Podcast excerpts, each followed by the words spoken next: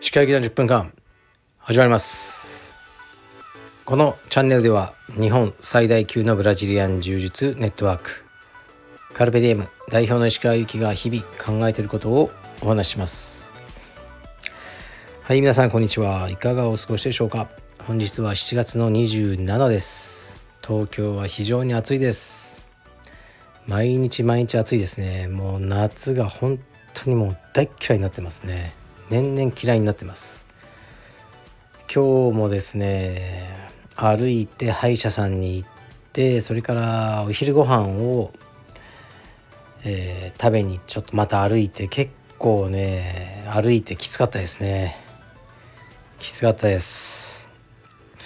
で今日のお昼はある業種のあのねえー、非常にうまくやってらっしゃる方経営者の方とお話をしました。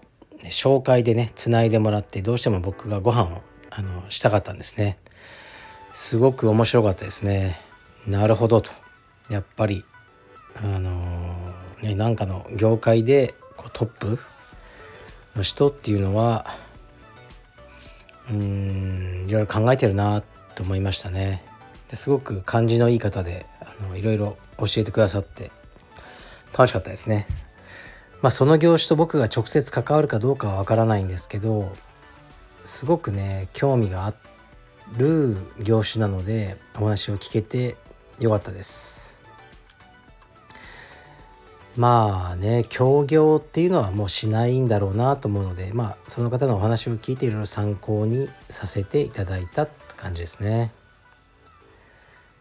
うんまあ最近はそんなないですけど誰かとお金を出し合ってとか、まあ、一緒に会社を作って何かやるっていうのはもう僕はやらないかなと思いますね。おそらく一生。何か仕事をするなら自己資金。なるべくお金は借りたくない。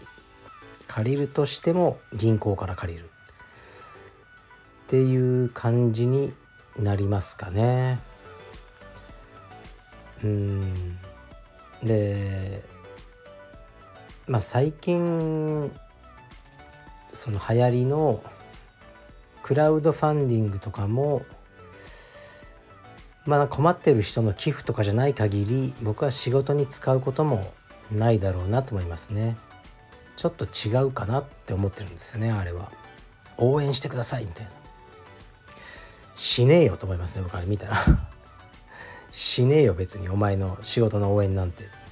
そんなことするなら、ね、もっと別の人助けるよって僕は思っちゃうんですよね。だからしないのでねそういうこと言ってると大きな仕事はだから僕はもうできないんだろうなと思いますね。誰かからお金を引っ張ってくることもなくそういうねクラウドファンディングとかもすることもなくただ一人の自己資金でできる範囲だけで仕事をしていこうと思ってますね。結局ね揉めるんですよ。もう大体揉めるじゃないですか。揉めなかった方が奇跡でそういう例もなくはないですね。結婚とかがねやっぱ一番いい例でね好き好きって結婚してね一生幸せにしますなんて言ってねあのほとんどはそうならないのが、まあ、現実なんで10年後、まあ、形が変わってね仲良くやってるっていうのもあるかもしれませんがうーんなかなかね結婚でさえね難しいのに赤の他人と組んで一緒に会社をやるコラボするっていうのはですね相当難易度が高い話だなと僕は感じますね。というわけで、まあ、今日も一人で仕事をしています。ではレターに参ります。これいきます。こんにちは。いつも楽しみに聞いています。今悩みがあるのですが年下からの一方的なタメ口について石川さんはどう思われますか？転職先の一学年年下の上司からのタメ口がすごく気持ち悪くて受け入れがたいのです。くんづけも何回かされました。僕より後に入ったさらに年上の人はこの前それで揉めて話し合いそれから少し丁寧語になったのですが丁寧になったりタメ口になったりで人格がコロコロ変わり人間的に信用できません。ちなみにこちらがタメ口を聞いたらバカみたいに見えるし組織組織としても崩壊してしまうでしょうし相手が切れて嫌がらせしてくるのも目に見えてます。笑い。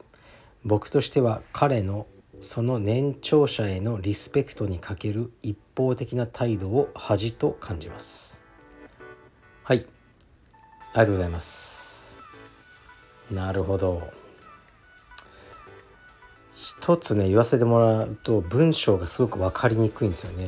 主語がない文が多くて僕から後から入ったさらに年上の人はこの前それで揉めて話し合いそれから少し丁寧語になったのですが丁寧になったりタメ口になったりで人格がコロコロ変わり人間的に信用できません。主語がよく分かりません。で文章があまり上手じゃないなと思いますね。タメ口云々よりも文章をしっかり書くことの方がもしかしたら社会では大事なのかもしれません。で年下でタメ口を聞いてくるやつどう思いますか、まあ、僕だったらまあタメ口じゃない方が好ましいと思いますね。とは思います。しかしタメ口を聞いてくる人もいますよねたまには。うんででも社会に出ちゃうと年上か年下かって分かんないですよね学年とか。僕48ですけど誰が47歳で誰が49歳で誰がね僕とためなのかなんてもう分からないですね僕は。もうただじじいっていうだけだと思うんでまあ明らかに若いやつがあのータメ口を聞いてきたらまず無視しますね。全然。で全然あの聞いてないふりしますね。でちょっとちょっと「えまさか俺のこと言ってんの?」って言いますねいやちょっとタメ口だったんでまさかと思ってびっくりしましたとかそれぐらいは言うかもしれませんけどちょっと冗談っぽくね2%ぐらい冗談っぽく言ったりはしますがもう1個上下とかはねわからないからあのー年上なんだろうなと思うようにしてます。タメ口聞いて聞いてきた人がいたら。でもうね46も47も48も一緒だろうと。もうそんなタメ口敬語ねどっちでもいいじゃん。っていうね考えもねなくはないですね。なくはないです。だからアメリカ人のね生徒さんとか僕のこと勇気とか呼んでくるわけでそれでふざけんじゃねえとか僕も思わないんで。いいじゃねえか別にと思う気持ちもありながらもこのね一個年上年下を気にする日本の文化が決して嫌いではないんですよね僕は。うんですからねどうしましょうねこれは。まあ一度言えばいいんじゃないですかね。あのタメ口やめてもらっていいですか？嫌だったらこうやってねずっと思うぐらいだったらやめてもらっていいですか？僕はあのタメ口があんま好きじゃないんです。よろしくお願いします。っていうふうに爽やかに言ってみるのがいいんじゃないですかね。それを言う度胸がなかったらもうタメ口を浴び続けるしかないですね。うん。でなんだろうな。うん、人間的に信用できないとかそこまでの話じゃないと思うんですよね。僕は。タメ口聞くからねこなこいつがその最低のやつだとかそういうふうには僕はそこまでは思わないですね。だから結構気軽に言いますね。なんかいつもタメ口ですよねあの僕にとか。僕の年齢知ってますとか。冗談っぽく僕は言ってそれで相手の反応を探りますけど大体笑い話で終わりますかね。うん。もうちょっとね人を好きになった方がなんか多分ねうまくいくと思います。ちょっと冗談っぽく言ってみましょう。で僕としては彼のその年長者へのリスペクトに欠ける一方的な態度を恥と感じます。これもねすごいお堅いっていうか年長者へのリスペクトに欠けるっていうのは自分から言うことじゃないと思いますね。俺年長者だからリスペクトしろよっていうのは、まあ、ただ先に生まれただけなんで自分から言う気はないですね。でも僕はなんとなく自分より年上の人に僕はタメ口じゃんや。僕は敬語を使ってしまうんですね僕は。それはリスペクト云々というよりこう日本の文化で育ってきて僕は割と自然に使ってしまうんですが使ってしまうって感じですね。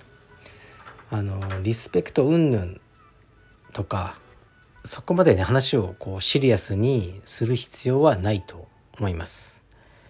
そうするといろいろね息苦しくなってくるんでうんタメ口もなんかね慣れてくると思うんですよ。で仕事って仕事をしに会社行ってるじゃないですか。